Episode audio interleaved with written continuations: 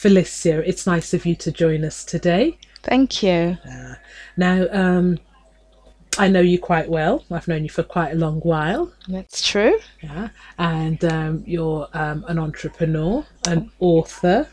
Um, you are, um, some would say, probably a junior prophet as well. Wow. yes. Um, you um, a publisher as well, an accomplished publisher, and um, I sometimes like to call you a modern day Jairus's daughter.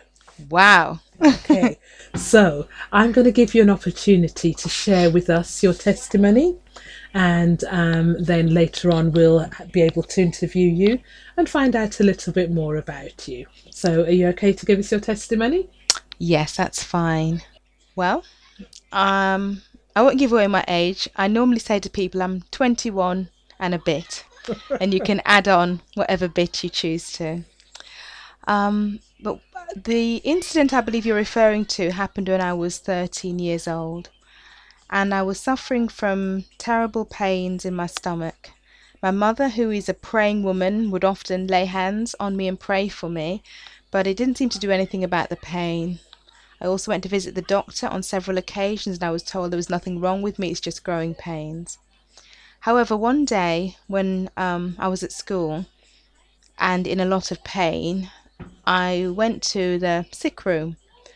And when the school phoned my mum to come and pick me up and take me home, she said, phone for the ambulance. So they had to do that.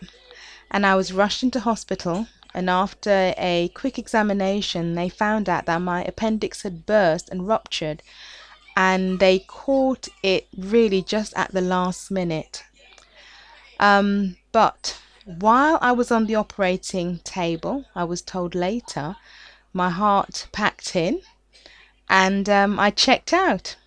So the doctor phoned and told my mum, come to the hospital as soon as you can. When she arrived there, she saw me lying on the table, still um, ripped open from the surgery, lifeless. And um, she remembered picking up my hand and it dropping back on the table, and I was already starting to turn cold. Um, so she said to the, she'd asked the doctor if she could just, you know, come in and see me, and they said yes, that was fine. And she began to pray. Now, I don't know what she said, and I don't know if she'd remember what she said either, but whatever she said was enough to get hold of God and to bring life back into my body. And so when they saw that I was breathing again, the whole of the hospital team jumped into action and began to sew me up and to do what they needed to do to me. I spent five weeks in hospital in all, recovering. Uh, and having to almost learn how to walk again um, after the operation. But thanks be to God, I came out all right and I'm still alive today to tell the tale. Now, Felicia, there's one thing um, that you've missed out. But before I talk about that one thing that you've missed out, I'm going to say, wow, mm-hmm. isn't God good. Amen. That is an amazing testimony. Um, you know, for me to know somebody that was dead and mm. is now alive. Mm. Now, I believe, um, because, um, you know, I, I know your mom quite well. Yes. And um, I speak to her quite regularly. yes. And um, she told me that um, the doctors gave you a bit of a report. Yes, they did um, they said that considering the operation that I just had, there was a possibility, I'm not sure what percentage, that I possibly wouldn't be able to have children. And they just wanted me to be prepared for that eventuality. Mm.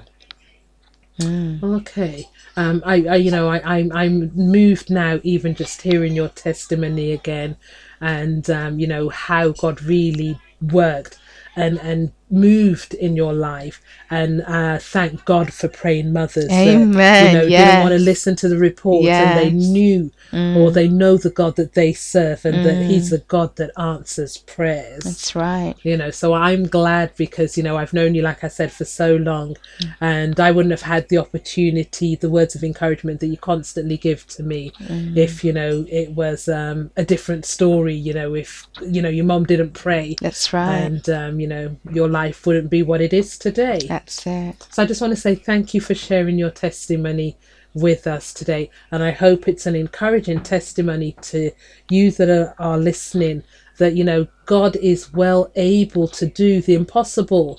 What man has said isn't uh, possible anymore. God is saying, I can do it.